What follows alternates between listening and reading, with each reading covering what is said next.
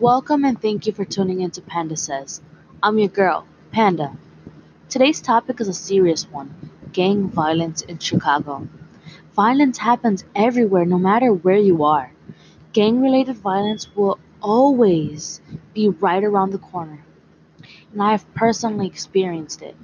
I lived on 45th and Wood for many, many years, and I lived my life in fear of what could happen to me and what could happen to my family. It was traumatizing every time I walked those streets, even if it was just to the corner store, because there was a chance that you would be one running into a gang member. All it took was one look at them, and you'd know they were a part of a gang. There was always graffiti on the garage doors of people's houses. It was always the same design. It was a weird looking stick man with a halo above it. Above the halo was three small lines, one going upwards, one left, and one right. Later on, I found out they call themselves Saints. The Almighty Saints is the gang name. And the only enemy I'm aware of is the Razas. I always hear people saying, Saint love to random people, throwing gang signs out of the car window. My mom always told me, "Don't stare at any cars. It's dangerous." Those words those words always were on my mind.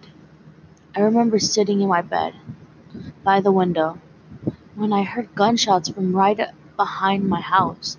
I was so scared I ran to my mom's room, as well as my sister. my sister sat in her bed, and my dad was on the bed as well. I sat on the floor and I asked my mom if those were real gunshots, and she shushed me, and so we sat for a long time.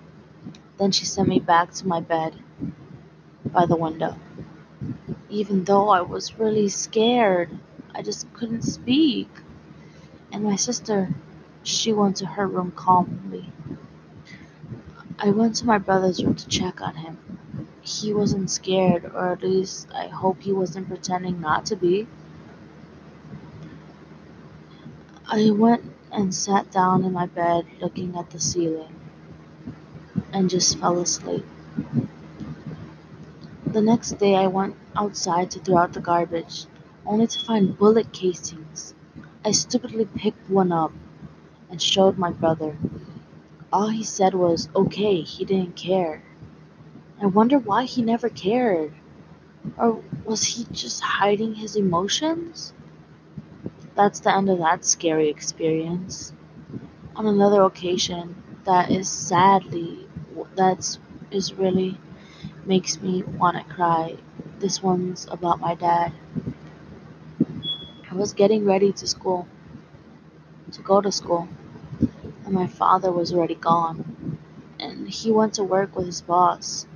The door opened, I didn't look back. I assumed it was my brother, which I didn't pay any mind to because I was combing my hair. My godmother was sitting down while my, waiting for my mom to come out and walk me, my sister, and my cousin.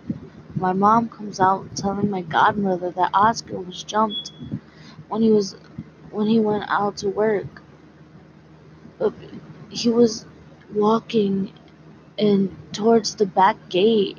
The next thing he knew, he was on the ground getting beat up mo- by multiple people. He didn't know any English. He kept saying, ¿Qué hice? Meaning, what did I do? My mom started to cry his, and started saying, His eyes are red and he has a big lump on his forehead. She rushed out of the house. I went to school